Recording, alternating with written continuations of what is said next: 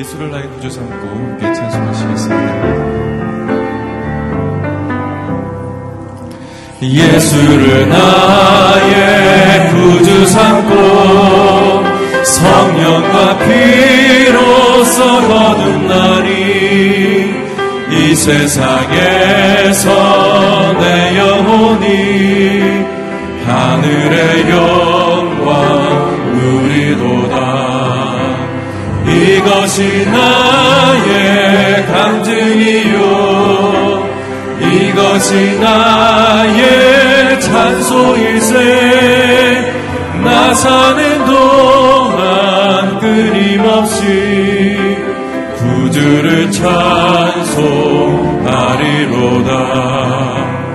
온전히 주께 맡긴 내영 사랑의 음성을 듣는 중에 천사들 왕래하는 것과 하늘의 영광 보리로다.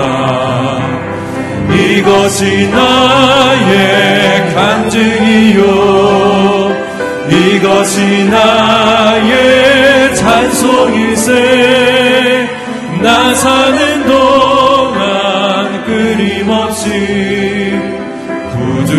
찬송하리로다. 주 안에 기쁨 누림으로 마음의 풍랑이 잔잔하니 세상과 나는 간곳 없고 구속한 주만 보이로다. 이것이 나의 간증이요. 이것이 나의 찬송일세. 나 사는 동안 끊임없이 구주를 찬송하. 이것이 나의 간증이요. 이것이 나의 간증이요. 이것이 나의 찬송일세 나 사는 동안 끊임없이 구주를 찬송하리로다.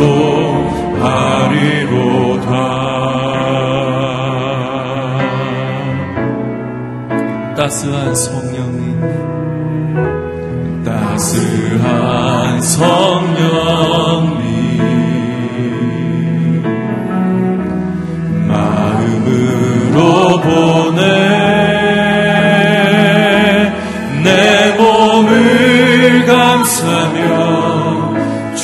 주어지는 평안함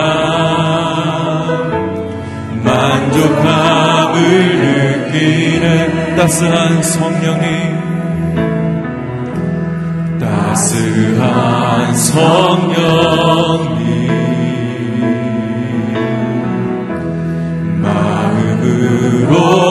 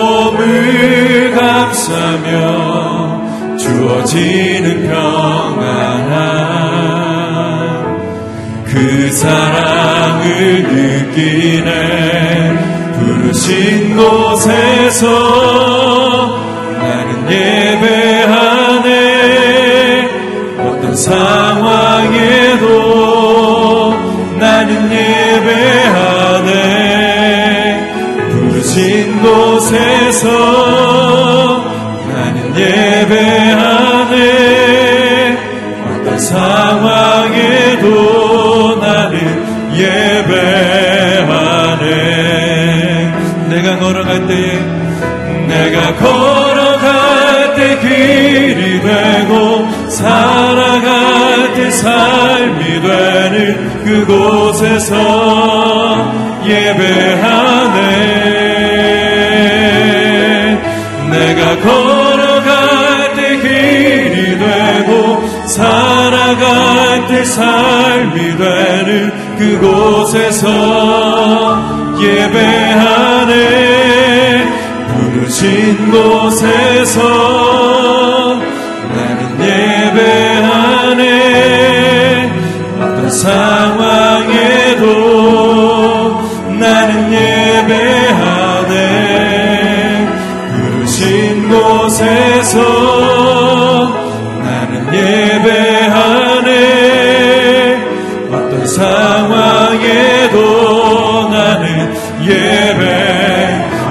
곳에서 예배하네. 부르신 곳에서 나는 예배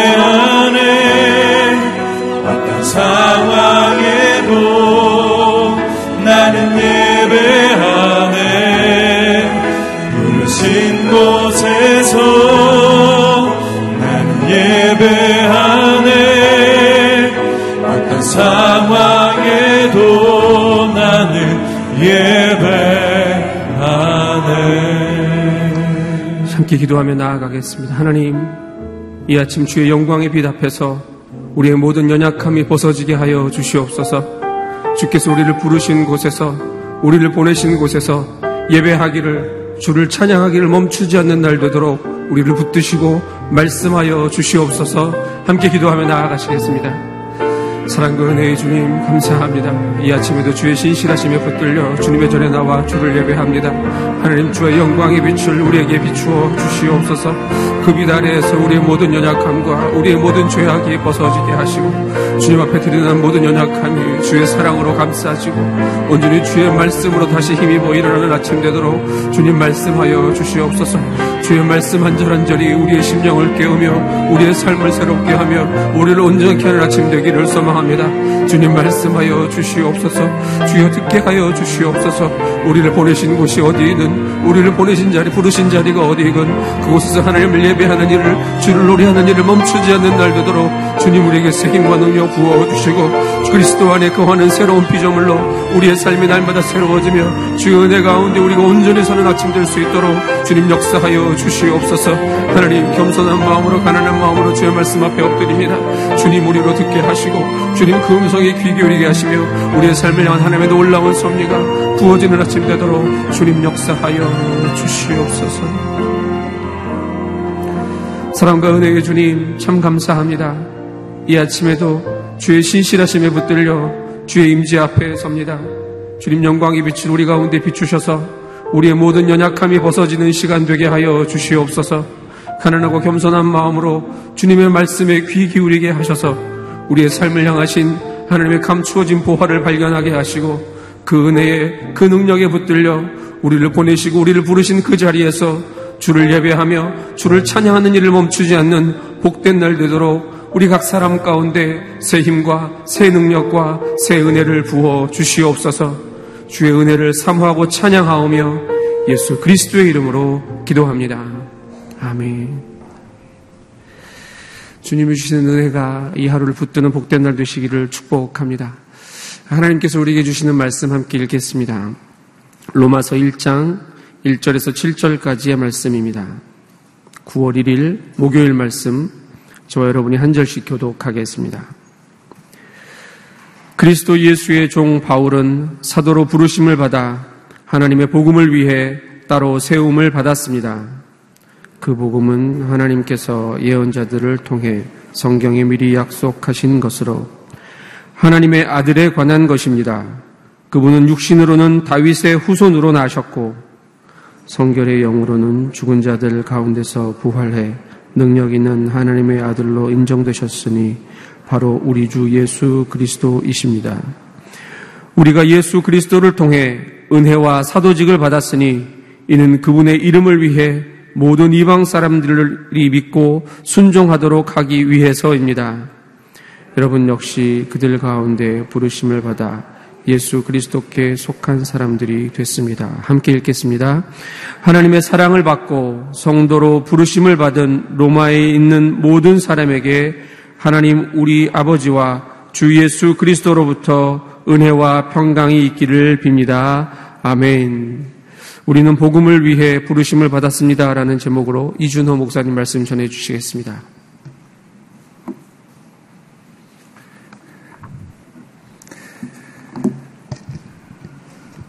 할렐루야.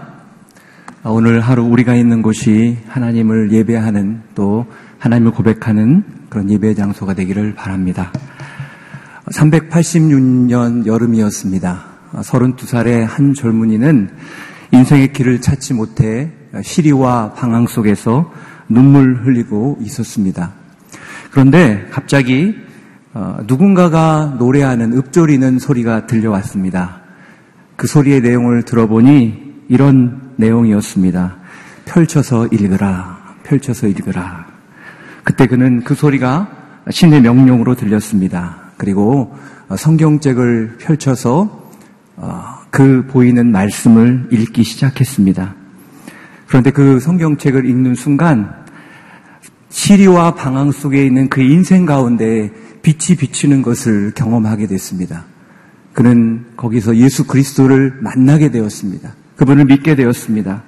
그러므로 방탕했던 그의 인생이 변하여 위대한 하나님의 사람이요, 위대한 신학자로 귀하게 쓰임 받았습니다. 그가 읽은 성경이 로마서 13장 13절 14절 말씀입니다. 우리 한번 같이 읽도록 하겠습니다. 같이 읽겠습니다. 13장 13절 14절 시작 낮에 행동하듯이 단정하게 행합시다. 방탕하거나 술 취하지 말고 음란과 후색하지 말며 다투거나 시기하지 말고 오직 주 예수 그리스도로 옷 입고 정욕을 채우려고 육신의 일을 애쓰지 마십시오. 그가 바로 어, 그 유명한 성 어거스틴입니다. 로마서 말씀이 그의 인생에 놀라운 어, 터닝 포인트가 된 것입니다. 끝없이 뭔가를 추구하고 찾고 때로는 자신의 육체의 정욕 가운데 모든 것을 쏟았던 그의 인생 가운데 이 로마서 13장 13절 14절 말씀은 그에게 빛을 비춰준 것입니다. 우리가 오늘부터 묵상하게 되는 로마서는 16장밖에 안 되는 짧은 책입니다.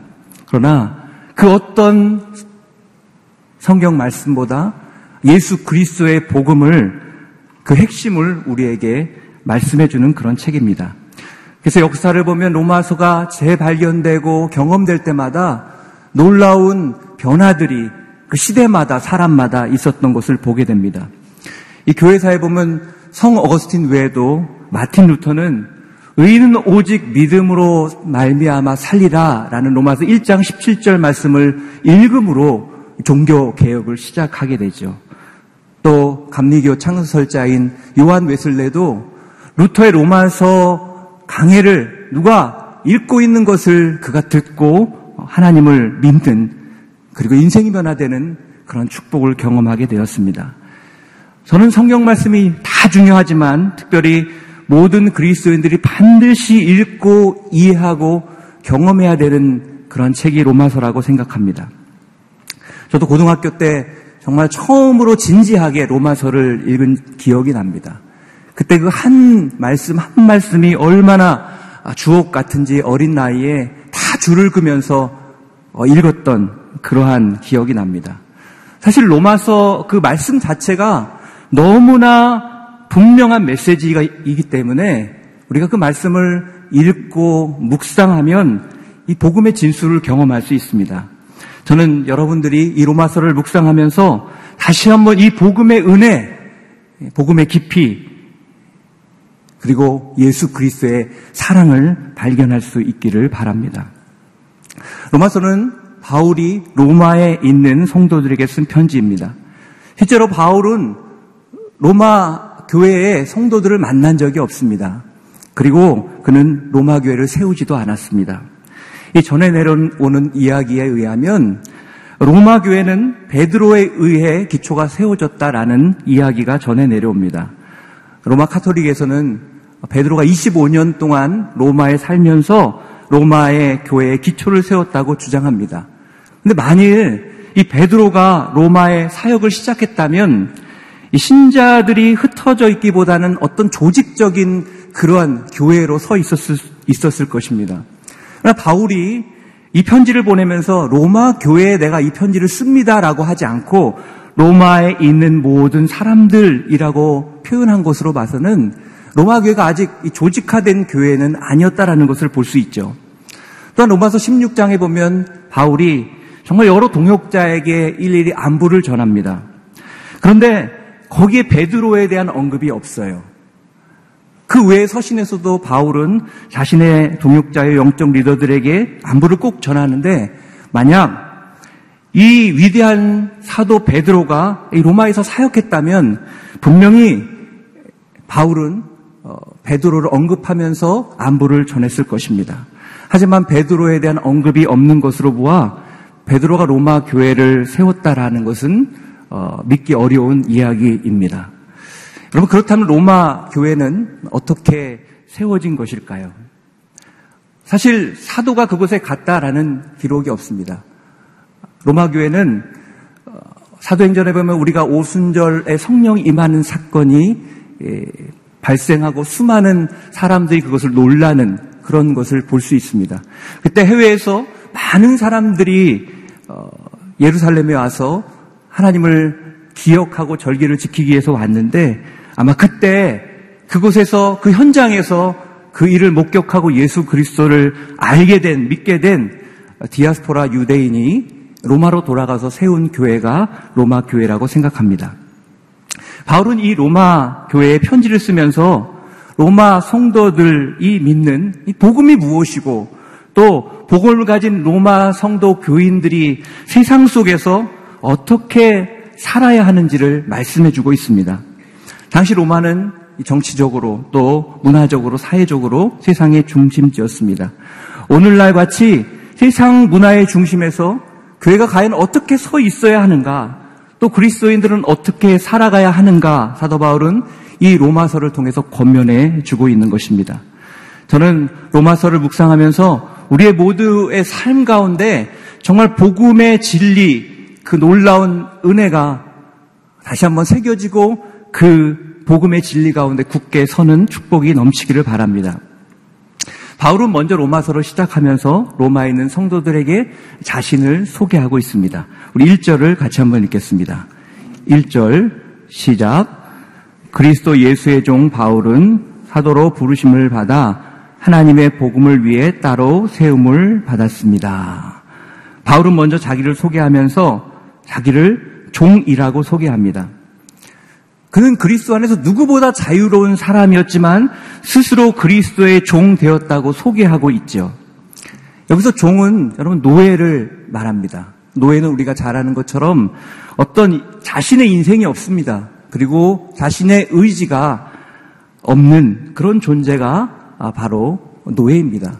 그 사람들은 노예를 좋아하지 않죠. 그러나 바울은 오늘 본문에서 종을 그런 부정적이고 소극적인 의미로 사용하고 있는 것일까요? 이 구약 성경에 보면 이 노예가 이 종이 꼭 부정적인 의미만으로 쓰이진 않았습니다. 모세 율법에 보면 이 종이 주인을 6년간 열심히 섬기게 되어 있어요. 그리고 7년이 되면 안식년이 되는데 그때 그 종은 자유를 누릴 수 있게 되어 있, 습니다 그런데 만약에 종이 6년 동안 주인을 섬기면서 너무 정이 들고 이 주인이 너무 인격적이고 좋아서 나는 평생 이 주인을 섬겼으면 좋겠다라고 하면 스스로 자유할 수 있는 기회를 포기하고 종이 될 수 있었습니다. 그러면 주인은 그 종의 귀를 송곳으로 뚫었습니다. 그것은 영원한 종이 된다는 증거였죠. 그런데 이 표시를 갖게 되면 주인이 종을 대하는 태도와 모습이 바뀌게 됩니다. 그것은 종으로 취급하는 것이 아니라 아들처럼 대우하게 됩니다. 이러한 경우에 종은 자유의 종이 되는 거죠. 사랑의 종이 되는 거죠. 즉, 주인을 사랑하기 때문에 스스로 종이 된 것입니다. 주인에 대한 사랑 때문에 기꺼이 자기의 자유를 포기하고 주인을 위해 살기로 결정한 종. 바로 바울은 그것이 자신이라고 이야기하면서 자신은 예수의 종이라고 말하고 있는 것입니다. 또 바울은 이렇게 자기를 소개합니다. 복음을 위해 따로 세움받은 사도다라고 자기를 소개합니다. 사도라는 건 무엇입니까? 보내심을 받은 자입니다. 오늘날 사도하고 가장 비슷한 단어를 찾으라고 한다면 대사라고 말할 수 있습니다. 어떤 중요한 임무를 받고 파송된 사람이죠. 그럼 바울은 무엇을 위해서 자신이 사도로 부름받았다고 말씀합니까? 여기 보면 복음을 위해서라고 말합니다. 복음을 위해서. 즉 복음 하나님의 기쁜 소식 예수 그리스도를 위해서 자신이 종이요 사도로 부름 받았다라고 분명히 자신을 소개하고 있습니다. 바로 아직까지 로마의 성도들을 본 적이 없어요. 그런데 그들에게 자신을 소개하면서 이 편지를 쓰면서 처음에 하는 얘기가 나는 예수의 종입니다. 나는 복음 때문에 부름받은 사도입니라고 사도라고 그는 분명히 이야기하고 있는 것입니다. 이것이 바울이 가지고 있던 정체성이었습니다. 우리가 어떤 사람인지 명확히 아는 것이 중요합니다. 왜 그렇습니까? 우리는 자신이 가지고 있는 정체성만큼만 살아갈 수 있는 존재예요. 바울은 그의 정체성과 같이 정말 이 복음, 이 한 가지만을 위해서 사도로 종으로 열심히 달려온 사람이라는 거예요. 이런 정체성이 있었기 때문에 그의 인생은 정말 예수의 종으로 복음을 위해서 보냄받은 인생으로 철저히 그 가치로 살았다는 거예요. 그래서 그는 이렇게 고백하죠. 사도행전 20상 24절 이렇게 고백합니다. 자막이 준비되어 있네요. 같이 읽겠습니다. 시작. 그러나 나의 달려갈 길과 주 예수께서 주, 내게 주신 사명, 곧 하나님의 은혜의 복음을 증거하는 사명을 다 완성하기 위해서라면 내 생명을 조금도 귀한 것으로 여기지 않습니다. 바울은 이렇게 얘기합니다. 주 예수께 받은 사명, 하나님의 은혜의 복음을 위해서라면 나는 나의 생명을 하나도 귀한 것으로 여기지 않는다. 여러분 이것은요 입술의 고백이 아닙니다. 말의 고백이 아닙니다. 그는 정말 복음을 위해서 생명을 내놓고 그렇게 살았습니다. 왜요? 그것이 자기의 정체성이기 때문에 자기가 예수의 종이 자기 인생 가운데 자기가 살아가야 될 이유의 목적이기 때문에 그랬습니다.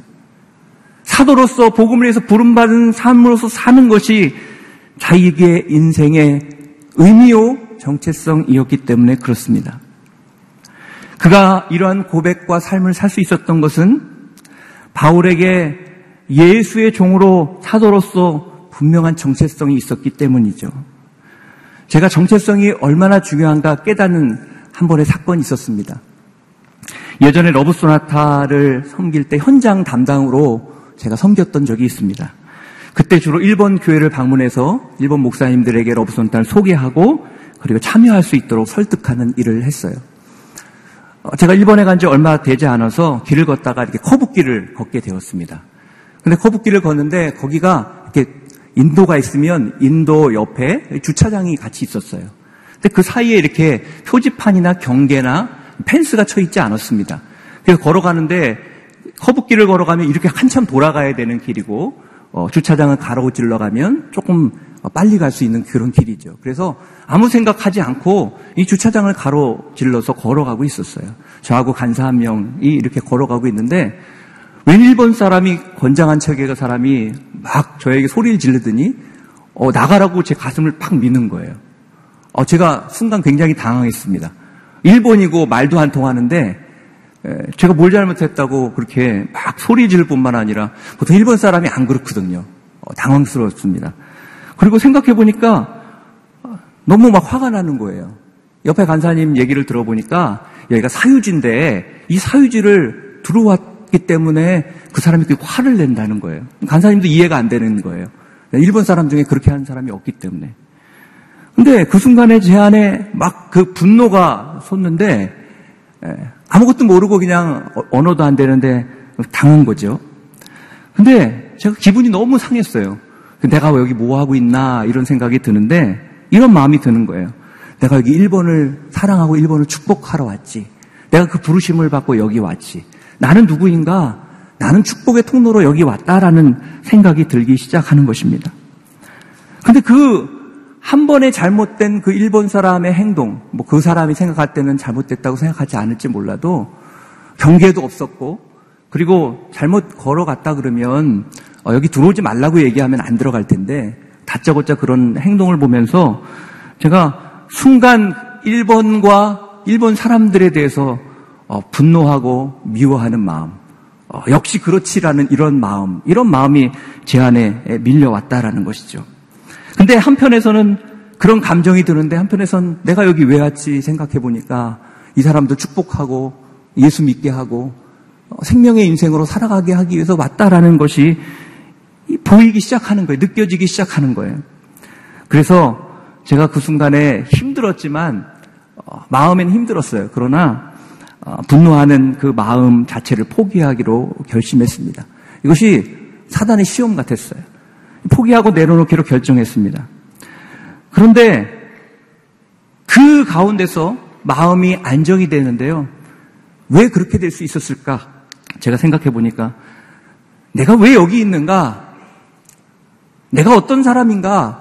라는 그 정체성이라는 것이 저의 그 감정을 추스릴 수 있는 그런 하나님의 도구가 됐던 것을 보게 됩니다. 사랑하는 여러분, 우리는 그리스도인이라는 정체성이 있습니다. 그리스도인이란 그리스도에게 속한 사람입니다. 그리스도인이란 그분을 위해 살도록 부르심을 받은 사람이에요. 또한 그분의 복음을 전할 사명을 가진 사람이다라는 것이죠. 이 정체성을 우리가 분명히 갖고 살아갈 때 세상을 변화시키는 능력이 우리 한 사람 한 사람에게 하나님께서 부어주신다라는 것이에요. 여러분, 여러분 이 땅을 살아가면서 여러분은 스스로 나는 어떤 사람이라고 생각하고 살아갑니까?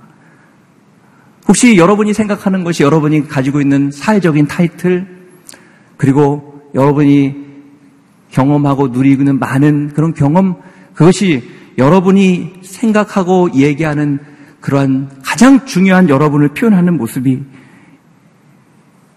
아닙니까? 오늘 우리가 사도 바울처럼 이러한 분명한 정체성을 가진다면 하나님은 우리를 통해서 어, 많은 하나님의 역사를 이루실 것입니다. 오늘 하나님은 우리에게 우리의 정체성을 한번 다시 한번 돌아보라고 이야기합니다. 내가 가장 나를 소개할 때, 나를 생각할 때 가장 먼저 떠오르는 것이 사실은 내가 가장 귀하게 가지고 있는 정체성이에요. 그것은 타이틀이 아닙니다.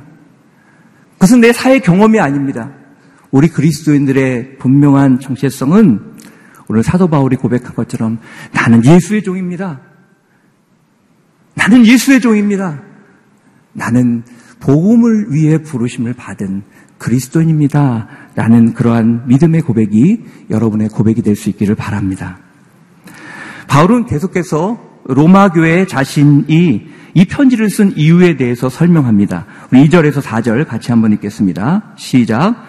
그 복음은 하나님께서 예언자들을 통해 성경에 미리 약속한 것으로 하나님의 아들에 관한 것입니다. 그분은 육신으로는 다윗의 후손으로 나셨고 성경의 영으로는 죽은 자들 가운데 부활에 능력 있는 하나님의 아들로 인정되셨으니 바로 우리 주 예수 그리스도이십니다. 바울은 지금 복음이 무엇인지를 소개하고 있는 거예요. 복음은 예수 그리스도의 이야기라고 말씀하고 있습니다. 그 예수 그리스도는 성경에서 약속하신 대로 그냥 어느 날 오신 것이 아니라 이미 오래전부터 아담이 타락했을 때부터 성경에서 약속하신 대로 이 땅에 오셨다라고 말씀하고 있죠. 그분은 육신으로는 다윗의 후손으로 인성을 가지고 계십니다. 또 그분은 우리를 위해서 십자가에 죽으셨을 뿐만 아니라 부활하심으로 하나님의 아들이 되셨다라고 말씀하고 있는 거죠. 이것이 바울이 전하고자 하는 복음의 핵심입니다. 복음의 핵심은 복잡하지 않아요. 사실은 복음은 복잡하지 않습니다. 하나님이 약속하신 대로 다윗의 후손 가운데 예수 그리스도가 이 땅 가운데 오셨다라는 것입니다. 그분은 우리를 위해서 죽으시고 부활하심으로 우리에게 부활의 산 소망이 되어 주셨다. 바로 그것이 복음의 내용입니다. 사실 복음은 심플합니다. 복음은 우리가 그래서 오해합니다. 내가 복음을 다 알고 있다. 여러분 그렇지 않아요. 제가 목회자로 살아가면서 복음은요 날마다 경험되는 것이더라고요. 예수 그리스도가 나를 위해서 죽으시고 내가 예수 그리스도 안에서 부활했다. 그 사건이 하루하루 더 깊이 깨달아질 때 그 복음의 깊이가 무엇인지, 복음의 은혜가 무엇인지, 그것이 사람의 마음을 바꾸더라고요. 사람의 인생을 바꾸더라고요. 복음은 놀라운 비밀이 그 안에 숨겨져 있는 것입니다. 오늘 성경을 보면 그것은 약속하신 것이라고 말합니다. 그 약속하신 것을 하나님이 지켰다고 말합니다. 하나님의 약속은 여러분 반드시 이루어집니다. 여러분을 향한 그 약속이 무엇이든지 그것을 반드시 하나님이 들어주신다는 거예요. 여러분은, 여러분이 기도할 때 하나님 응답하신다고 말씀하셨습니다. 또 여러분의 삶을 신실하게 인도하시겠다고 주님은 약속하셨어요. 그 신실함의 인도의 절정이 뭐냐? 바로 예수 그리스도라는 거예요. 그 하나님께서 오늘 그 예수 그리스도를 주신 하나님께서 오늘 우리에게 주시는 아름다운 그 약속들, 그것을 우리 삶에 아름답게 이루어 가실 줄을 믿습니다. 성경은 그리스도로 가득 찬 책입니다. 성경은 윤리의 책이 아닙니다. 성경은 어떤 생활의 지침서가 아닙니다. 성경은 우리의 인생을 변화시키는 책이라고 성경은 우리에게 말씀해 주고 있는 것입니다. 그 변화의 능력의 근원은 예수 그리스도이십니다. 로마서는 그리스도에 대한 이야기를 우리에게 가장 잘 전해주고 있는 책이에요. 바울은 자신이 그리스도를 만나서 어떻게 변화됐는지를 먼저 설명합니다. 예수 그리스도를 핍박하고 예수 믿는 자들을 체포하고 가뒀던 그 사울이었던 자신이 바울이 되었고 그리스도의 종이 되었고 이제 그 복음을 위해서 부름받은 사도가 되었다라고 그런 이야기하는 거예요. 그런데 그것을 경험한 사도 바울은 그것이 자기만으로 끝나는 것이 아니라 복음을 믿는 모든 사람들에게 이루어지는 일이라고 말씀하고 있는 것이죠. 우리 5절하고 6절을 같이 읽도록 하겠습니다. 5절, 6절 시작. 우리가 예수 그리스도를 통해 은혜와 사도직을 받았으니 이는 그분의 이름을 위해 모든 이방 사람들이 믿고 순종하도록 하기 위해서입니다. 여러분 역시 그들 가운데 부르심을 받아 예수 그리스도께 속한 사람이 됐습니다. 바울은 복음은 인생을 바꾸는 이야기라고 말씀하고 있는 거예요. 그리스도를 만난 사람은 누구나 그 인생이 변화되게 됩니다. 인생이 변하는 것, 그것이 복음의 특징이라는 거예요. 하나님을 정말 만나면, 예수 그리스도를 정말 만나면 우리가 변할 수밖에 없다라는 거예요. 여러분, 성경은 많은 도덕적인 이야기를 하는 것 같습니다. 율법을 얘기하는 것 같습니다. 어떻게 살아가야 되는지를 더 얘기하는 것 같습니다. 그러나 그렇지 않습니다. 성경이 이야기하는 건 무엇입니까? 복음, 예수 그리스도를 만나면 인생이 바뀐다는 거예요. 그 정체성이 바뀐다는 거예요. 그 삶의 의미가 바뀐다는 거예요. 여러분, 삶의 의미가 바뀌고 정체성이 바뀌면 그렇게 살아가게 되는 거예요. 삶은 그 이유입니다. 여러분, 내가 잘 살아야 되겠다. 열심히 노력해 보십시오. 그게 되나? 안 됩니다. 우리가 근본적으로 우리 인생이 바뀌지 않으면 불가능합니다. 복음은 우리가 근본적으로 예수를 만나면 우리 인생이 변화될 거라고 말하는 거예요. 우리의 뿌리가 바뀐 거라고 말하는 거예요. 마치 어떤 거지가 지나가다가 우연히 왕의 눈에 띄어 불쌍히 여김을 받아서 왕자가 된 거예요. 양자가 된 거예요.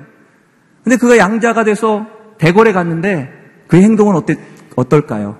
어, 내가 왕자네. 그리고 허리 피고 사람들 시키고 그럴까요? 아닐 거예요.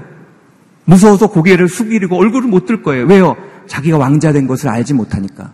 그런데 여러분, 그가 왕자라는 사실을, 아, 내가 왕자구나. 자신이 고개를 숙였는데 보니까 다른 사람들이 자기에게 고개를 숙이는 거예요. 왕자님이라고 그러는 거예요. 이제 그의 생각이 바뀌기 시작하는 겁니다. 내가 왕자구나. 아, 나는 거지가 아니구나. 이런 생각이 떠오르는 순간 그의 삶은 변화되기 시작을 하는 거죠. 여러분, 복음이란 이런 것입니다. 주님 안에 우리가 변화되는 것, 그것이 복음이라는 거예요. 점점 나아지는 것이 아닙니다. 개선되는 삶이 아니라는 거예요. 변화된 삶을 사는 것이 그리스도인이라는 거예요. 여러분, 변화됐기 때문에 삶이 변하는 것이라는 것입니다. 복음은 바로 이러한 능력이 있는 것입니다. 예수 만나면 이런 변화가 일어나는 것입니다. 여러분의 삶에 정말 예수 만나고 이런 변화가 있습니까? 제가 한참 예수님 정말 만나고 청년회 때 제가 잘못된 마음이 있었어요. 주님 위해서 더 열심히 살아보려고 하니까 제가 복음을 오해했습니다. 어떻게 오해했냐면 복음을 예수를 알고 변화되는 것이라는 생각보다 복음은 사는 것이라고 물론 사는 것이지만 그 의미를 잘못 생각했어요. 살려고 하니까 잘 안 되는 거예요. 하나님 더 사랑하기 때문에 안 되는 모습에 더 힘든 거예요. 근데 안 되는 모습을 저만 아니라 다른 사람의 안 되는 모습들이 너무 잘 보이는 거죠. 비판하고 판단하고. 근데 제가 이 복음을 깨닫기 시작했어요. 제가 아는 복음이었습니다. 근데 복음의 은혜를 깨닫기 시작하면서 복음은 하나님이 나를 변화시켜 주시는구나. 내가 하나님 가운데 은혜 가운데 복음을 더 깊이 경험하지 못하면 변화될 수 없구나라는 걸 깨닫게 되었어요. 그러면서 제 삶이요 얼마나 자유해졌는지 몰라요. 근데 자유해지면 예전보다 더 못 살 것 같은데 자유하니까 하나님이 나를 구원해 주시고 나와 함께 한다는 걸 더 깊이 깨달으니까 더 그렇게 살고 싶은 마음이 드는 거예요. 부족하지만 날마다 하나님 믿음으로 인해서 죄와 싸우는 삶을 살게 되었던 것입니다. 그것이 복음입니다. 복음은 사람을 변화시키는 능력이 있습니다. 여러분 오늘 하루 삶 가운데 어떤 변화를 기대하십니까? 예수 그리스도가 함께 한다면 오늘 우리의 인생은 진행형이라는 것을 여러분 기억하십시오. 지금은 변화되고 있습니다.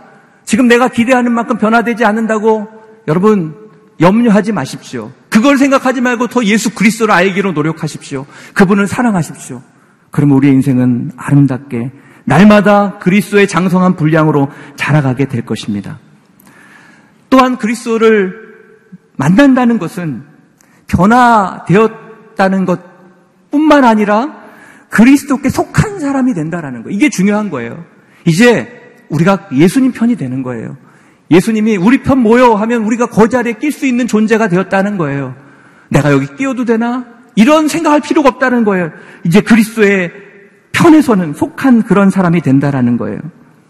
여러분, 이전에는 내가 나의 주인이었습니다. 내가 하고 싶은 대로 생각하고 하고 싶은 대로 행하면서 누구의 눈치도 볼 필요가 없었습니다. 그러나 이제 내가 주인이 아니라 내 안에 계시는 예수 그리스도가 주인 되는 삶을 살게 되는 것이 바로 진정한 복음을 만나는 것이라고 바울은 이야기하고 있는 것입니다. 그래서 갈라디아서 우리가 잘 아는 2장 20절 말씀 우리 같이 한번 읽어보도록 하겠습니다. 시작. 나는 그리스도와 함께 십자가에 못 박혔습니다. 그런즉 이제 더 이상 내가 사는 것이 아니라 내 안에 그리스도께서 사시는 것입니다. 지금 내가 육체 안에 사는 것은 나를 사랑하셔서 나를 위해 자기 몸을 내어주신 하나님의 아들을 믿는 믿음으로 사는 것입니다. 이제 내가 사는 것은 그건 뭐예요? 죽었다는 거예요. 내 소유가 나에서 예수 그리스도께 넘어갔다라는 것입니다. 여러분, 우리는 그리스도께 속한 사람이에요. 그리스도께 속한다는 건 무엇입니까? 그분이 내 편이 되어주는 거예요. 내가 실수할 때 내 편이 되어주셔서 아파하시고 나를 위해 기도해 주시는 분이 예수 그리스도가 되었다라는 것입니다. 여러분, 그래서 때로 실패하고 좌절하고 삶에서 복음 안에서 믿음 안에서 연약함 가운데 넘어질 때 여러분 실패 아픔도 있지만 그럼에도 불구하고 나를 사랑하시는 예수 그리스도께 내가 속했다는 것, 그리스도가 내 편이라는 것, 그것이 여러분에게 기쁨이 될 수 있기를 바랍니다. 여러분, 그것이 복음이고 우리가 누리는 은혜라는 거예요. 여러분, 우리가 왜 날마다 복음 안에서 기뻐할 수 있습니까? 복음은 우리를 부활케 하기 때문입니다. 우리 다시 일어나게 하기 때문입니다. 우리 다시 새롭게 하기 때문에 그렇습니다. 로마서에는 우리에게 말하죠. 그리스도 사랑에서 어떤 것도 그 사랑을 우리 가운데 있는 사랑을 끊을 수 없다라고 말합니다. 그것이 복음이고 예수 그리스도이신 것입니다. 예수께 속겠다는 건 너무 중요하고 사실 가슴이 벅찬 이야기입니다. 우리 시편 37절 7장 17절 같이 읽어보겠습니다. 37장 17절 시작. 이렇게 의인을 붙들어 주십니다. 네, 제가 다시 한번 읽어드리겠습니다. 한 사람의 의인이 적은 것을 가졌어도 여러 악인들이 많이 가진 것보다 낫습니다. 의인이 적게 가진 것이 악인이 많이 가진 것보다 낫다라고 말합니다. 중요한 것은 재물의 많고 적음, 무엇이 많고 내게 속했냐가 중요한 것이 아니라는 거예요. 누구의 손에 들려서 쓰임 받는가? 이것이 중요하다라는 것입니다. 여러분, 무엇이 많다라고 좋은 것이 아닙니다. 그것이 악인 손에 있다면 그것은 주의 쓰임 받게 되는 거죠. 의로운 삶에 절대 도움이 되지 않습니다. 그래서 많고 적음이 중요한 것이 아니라 누구의 소유인가, 누구의 소유인가, 주인이 누구인가, 그것이 중요하다는 거예요. 그리스도를 만나면 그리스도께서 우리의 주인 되어 주십니다. 예수님께서 우리를 인정해 주시고 인도해 주시고 함께 해 주십니다. 그럴 때 우리의 인생이 가치 있는 인생으로 변화되는 거예요. 우리가 가지고 있는 모든 것도 마찬가지입니다. 그 필요합니다. 중요합니다. 영향력이 있습니다. 그것은. 그러나 그것보다 중요한 것은 뭐냐면 그것이 주님의 손에 있는가. 여러분, 주님의 손에 있으면 나의 재능은 하나님의 역사가 됩니다. 주님 손에 있으면 나의 작은 예물이라도 그 예물은 누군가 인생을 바꾸는 데 쓰일 수 있습니다. 나의 시간이 많지 않더라도 그것이 주님 손에 있다면 그 시간은 하나님의 역사를 이루는 시간이 될 것입니다. 저는 그리스도께서 우리가 주인 되심으로 우리 삶이 그렇게 아름다운 하나님 앞에 쓰임받는 가치 있는 인생이 되시길 바랍니다.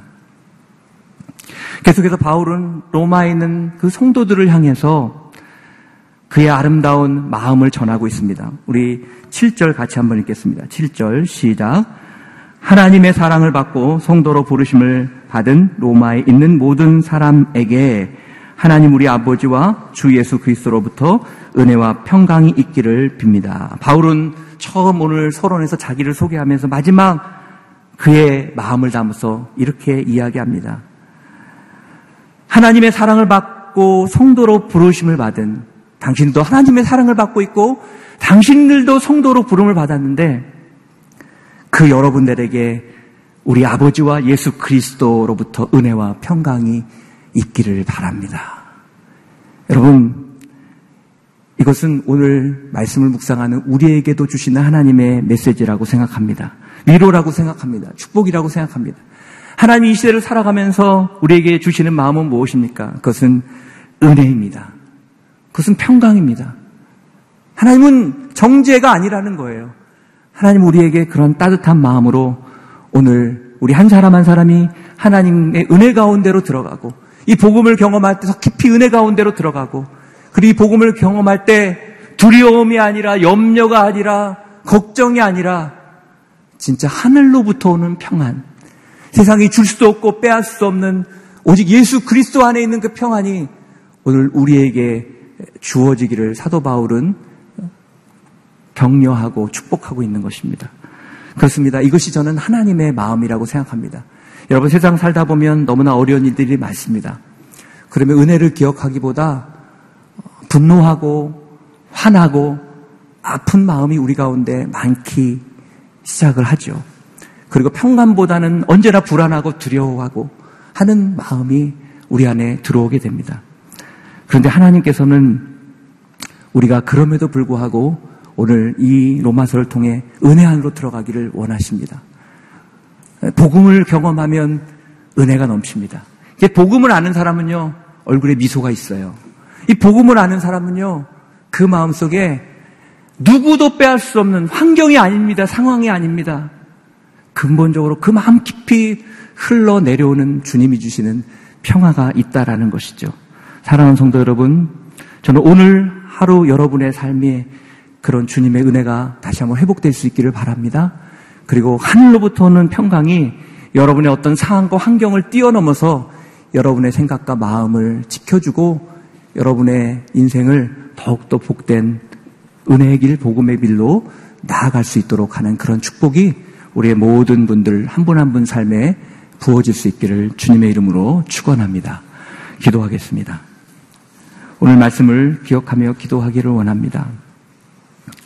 오늘 사도 바울은 로마서 말씀을 통해서 복음이 무엇인지 우리에게 말씀해 주고 있습니다. 여러분, 복음은 무엇입니까? 복음은 사람을 변화시키는 것입니다.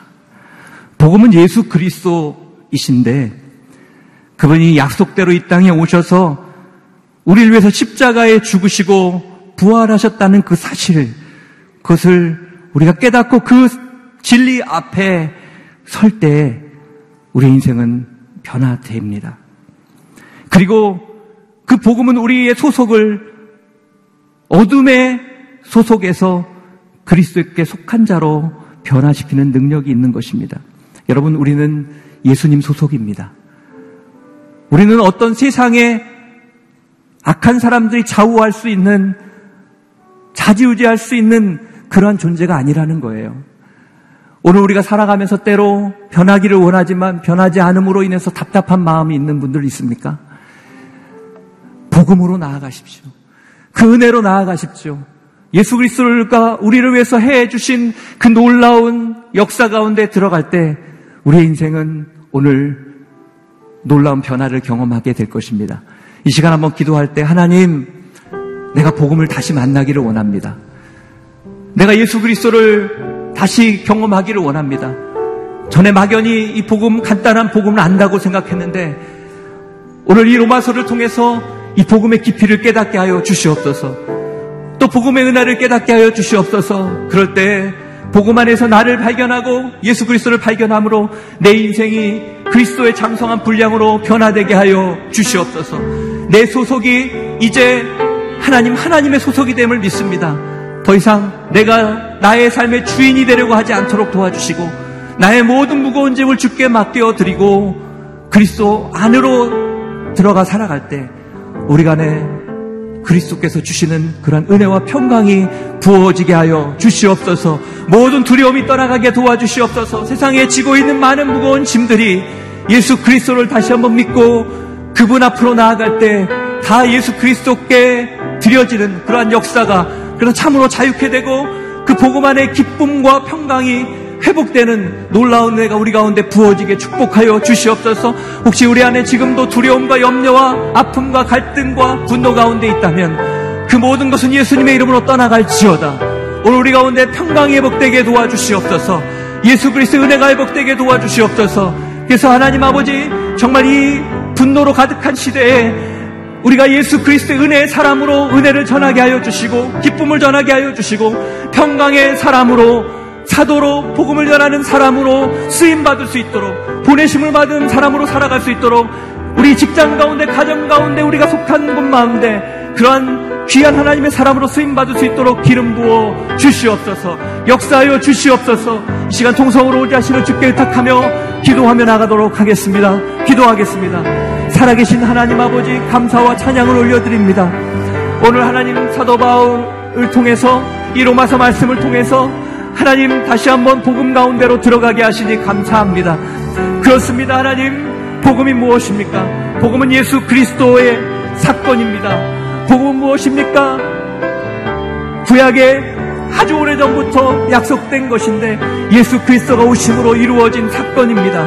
그분은 우리에서 이 땅 가운데 오시고 십자가에 죽으심으로 우리의 인생을 정말 죽음과 죄 가운데 살아가는 인생이 아니라 생명이 풍성한 인생으로 우리를 바꿔 주심으로 인하여 감사를 드립니다. 하나님, 하나님 우리에게 풍성한 삶을 허락해 주셨는데 우리가 복음을 안다고 생각하지만 사실은 그 풍성한 가운데 들어가지 못하고 아직도 하나님 머뭇거리며 주님께 속할 것인지 감히 내가 그 자리에 갈 수 있는지 염려하고 고민하고 세상 가운데 왔다 갔다 하며 살아가는 그런 모습이 있음을 고백합니다. 하나님 그러므로 무거운 짐과 근심과 걱정 가운데 살아가는 우리의 모습을 고백합니다. 그러나 이 시간 하나님 아버지 보고만 안에서 내가 누구인지 깨닫게 해주어질 때 하나님 나의 무거운 세상의 짐을 내려놓고 예수 그리스도에게 속한 자임을 깨달음으로 인하여 진정한 자유함이 우리 가운데 부어지게 하여 주시옵소서. 하나님 아버지 복음의 능력이 회복되기를 원합니다. 복음의 은혜가 회복되기를 원합니다. 하나님 우리의 인생은 점점 나아지는 인생이 아니라 이미 변화된 인생입니다. 변화된 삶으로 살아가려 결단할 때 우리의 인생이 우리의 삶이 바뀌게 하여 주시옵소서. 그리스도를 닮아가게 하여 주시옵소서. 그리스도의 그 아름다움을 하나님 온전히 우리 삶 가운데 이룰 수 있도록 성령님 붙들어 주시옵소서 그러기에 무엇보다 복음 안으로 들어가고 복음을 다시 깨닫고 복음의 놀라운 비밀을 경험하는 하나님 귀한 시간 될 수 있도록 역사하여 주시옵소서 하나님 그 복음의 능력 가운데 하나님 그 하나님의 사랑 가운데 우리를 끊을 존재는 없음을 믿습니다. 어떠한 죄도 사망도 그 어둠의 세력도 우리를 하나님의 사랑으로 계속 끊을 수 없음을 믿사오니 오늘 그 주님의 사랑을 발견하고 붙잡게 하여 주시고 그럴 때 우리가 지금 하나님 하나님 원하시지 않는 자리와 모습 가운데 있다면 오늘 돌이키게 하여 주시옵소서. 오늘 돌이키게 하여 주시옵소서. 오늘 하나님의 은혜 가운데 나올 때 하나님 우리의 인생이 참으로 하나님 원하시고 기뻐하시는 그런 삶으로 그런 인생으로 나아갈 수 있도록 성령님 기름 부어 주시옵소서. 기름 부어 주시옵소서 할렐루야 주님 주님을 찬양합니다 우리 한 번 더 기도할 때 살아계신 하나님 오늘 사도 바울은 한 번도 만나보지 않은 로마 성도들을 향해서 자신을 예수의 종이라고 소개했습니다 복음을 위해서 보냄받은 사도라고 그는 말하고 있습니다. 그렇습니다. 우리 한 사람 한 사람은 그리스도인으로 성도로 부름받은 사람입니다. 우리는 복음을 위해서 부름받은 사람입니다. 하나님 오늘 사도 바울의 고백처럼 우리 가운데 분명한 정체성이 회복되게 도와주시옵소서 내가 나를 생각할 때 세상의 많은 경험과 직책이 나를 대표로 하는 그러한 고백이 아니라 내가 예수 그리스도의 종입니다.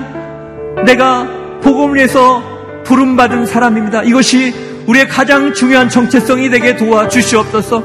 그러므로 어디 가든지 어디 있든지 그것이 자랑이 되게 도와주시고 사도 바울처럼 그것을 위해서 내 생명도 조금도 귀한 곳으로 여기지 않는다는 고백이 우리의 고백이 되게 도와 주시옵소서. 오늘 그러한 정체성이 회복되게 주님 기름 부어 주시옵소서. 다시 한번 주님 앞에 하나님 우리의 새로운 정체성 가운데 믿음으로 나갈 수 있도록 기름 부어 달라고 이 시간 기도하며 나가도록 하겠습니다. 기도하겠습니다. 살아계신 하나님 아버지 감사와 찬양을 올려드립니다. 오늘 사도 바울은 얼굴도 보지 못했던 이 로마교회 성도들에게 자신을 소개하며 가장 자신을 자신 있게 소개하는 그 명칭이 나는 예수의 총입니다. 나는 복음을 해서 부르심 받은 사도입니다라는 것이 그의 자랑이었고 그의 삶의 목표였습니다. 하나님 그가 그러한 정체성을 가지고 살아갔기 때문에 어떤 것도 그를 방해할 수 없었습니다. 수많은 핍박과 고난이 따른다 할지라도 그는 그 고난을 기쁘게 받을 수 있었고 그것이 그의 자랑이었던 것을 보게 됩니다. 하나님 우리가 이 땅 살아가면서 우리가 우리를 자신있게 표현하는 그 표현은 무엇입니까? 세상의 지위요 삶의 경험이 아니라 오직 내가 예수의 종입니다. 내가 복음을 위해서 부름받은 그러한 존재입니다 라는 고백, 이 바울의 고백이 우리의 고백, 고백이 되게 하여 주시옵소서. 그럴 때 우리가 살아가는 인생이 변화되게 하여 주시옵소서. 하나님 우리가 그리스도인으로서 세상을 변화시키고 세상을 구원하는 축복의 통로로 살아가기를 원하오니 하나님 우리 가운데 무너진 정체성이 회복되게 도와주시고 하나님 다시 한번 그 복음 가운데 우리 안에 뜨거운 주님을 향한 열정이 회복되게 도와주시옵소서 그래서 하나님 아버지 내가 가는 곳마다 예수 그리스도로 꽃 피울 수 있도록 도와주시고 절망이 떠나가며 분노가 떠나가며 아픔이 떠나가며 상처가 떠나가는 그러한 축복의 통로로서의 인생을 살아가게 도와주시옵소서. 그러므로 우리 가정이 나를 통해 변화되게 하여 주시옵소서. 내 직장이 나를 통해 변화되게 하여 주시옵소서. 하나님 내 주변의 친구들이 나를 통하여 변화되게 하여 주시옵소서. 하나님 얼마나 많은 그리스도인들이 믿지 않는 영혼들을 변화시키기보다 오히려 믿지 않는 영혼들을 따라 변화되는 모습 가운데 살아가고 있습니까? 오늘 우리 가운데 이 사도 바울의 정체성이 회복될 때 하나님 우리의 인생이 다시 한번 능력의 인생 우리의 능력 대신 예수 그리스도와 같은 삶이 되게 도와주시옵소서. 하나님 우리를 그렇게 사용하여 주시옵소서. 오늘 우리가 그렇게 회복되게 하여 주시옵소서. 할렐루야. 오늘 그런 귀한 부름으로 우리를 불러주신 주님을 찬양합니다. 우리의 인생을 변화시켜 주신 주님을 찬양합니다. 우리를 위해서 2000년 전에 오셔서 죽으시고 부활하심으로 우리의 소망이 되신 주님을 찬양합니다. 이제 우리가 주님을 따라가며 닮아가게 도와주시고 그렇게 살기로는 결단하는 영혼마다 하나님의 새로운 능력이 부어지게 하여 주시옵소서. 성령님 우리를 한 사람 한 사람을 그렇게 사용하여 주시옵소서. 주님, 우리의 삶을 새롭게 하여 주시고 역사하여 주시옵소서. 살아계신 하나님, 오늘 복음 가운데 우리에게 찾아와 주시니 감사를 드립니다. 우리가 복음을 다 한다고 교만했던 우리의 모습을 고백합니다. 복음은 날마다 경험되어지고 날마다 새롭게 우리의 인생을 변화시키는 능력이 있음을 믿습니다. 오늘 막연히 피상적으로 복음을 알았다면 그 복음 안으로 우리가 들어가게 하여 주시옵소서. 그럴 때 우리의 인생이 변화되게 하여 주시옵소서. 우리가 그리스도께 속한 자임을 다시 한번 깨닫게 하여 주시옵소서. 무엇보다 우리의 이 땅을 살아가는 가장 중요한 정체성이 예수의 종이요 이 복음을 위해 부름받은 사람이라는 그러한 고백이 우리의 고백이 되게 하여 주시옵소서. 오늘 우리 가운데 있는 세상 속에서 살아가면서 무너지고 상처받고 분노 가운데 살았던 염려 가운데 살았던 우리의 모습을 고백합니다. 오늘 복음의 능력이 회복될 때 우리의 분노와 염려와 불평과 근심과 아픔이 떠나가게 하여 주시고 우리 안에 예수 그리스도께서 주시는 평강과 기쁨과 은혜가 회복될 수 있도록 역사하여 주시옵소서. 오늘 기도하며 고백하는 한 분한 한 분의 인생마다 예수 그리스도로 새로워지며 예수 그리스도로 인하여서 우리의 인생이 다시 한번 소망의 인생이요 능력의 인생으로 변화될 수 있도록 기름 부어 주시옵소서. 오늘 우리의 인생을 붙잡고 계시는 주님을 찬양합니다. 오늘 그렇게 살기로 결정하오니 우리의 결단을 받아주시고 우리가 그렇게 살아갈 수 있도록 오늘 복음의 능력 가운데 함께하여 주시고 우리의 삶을 축복하여 주시고 인도하여 주시옵소서. 그렇게 행하실 주님을 찬양하오니 영광을 받아 주시옵소서. 이제는 우리 구주 예수 그리스도의 은혜와 하나님 아버지의 놀라운 사랑과 성령님의 역사하심과 인도하심의 은혜가 오늘 그리스도의 종으로 또 복음을 위해서 쓰임 받는 성도로 부름 받았다는 귀한 정체성을 회복하고 다시 한번 복음의 능력을 회복함으로 이 땅 가운데 은혜와 평강 가운데 세상을 축복하고 변화시키며 또 하나님의 나라로 이 땅을 변화시키며 나아가기로 소망하는 사랑 성도들 머리머리 위에와 그 삶과 자녀와 일터와 기도 제목 위에 이제로부터 영원까지 함께 하시기를 간절히 축원하옵나이다. 아멘.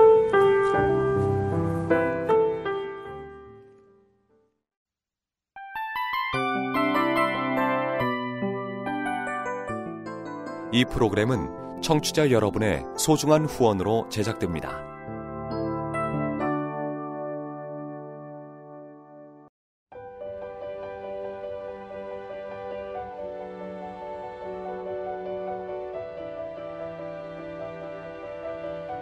세상에는 수많은 교회들이 있지만 더 깊이 있는 말씀 강해를 찾기 위해 크기로만 교회를 선정하지 않습니다.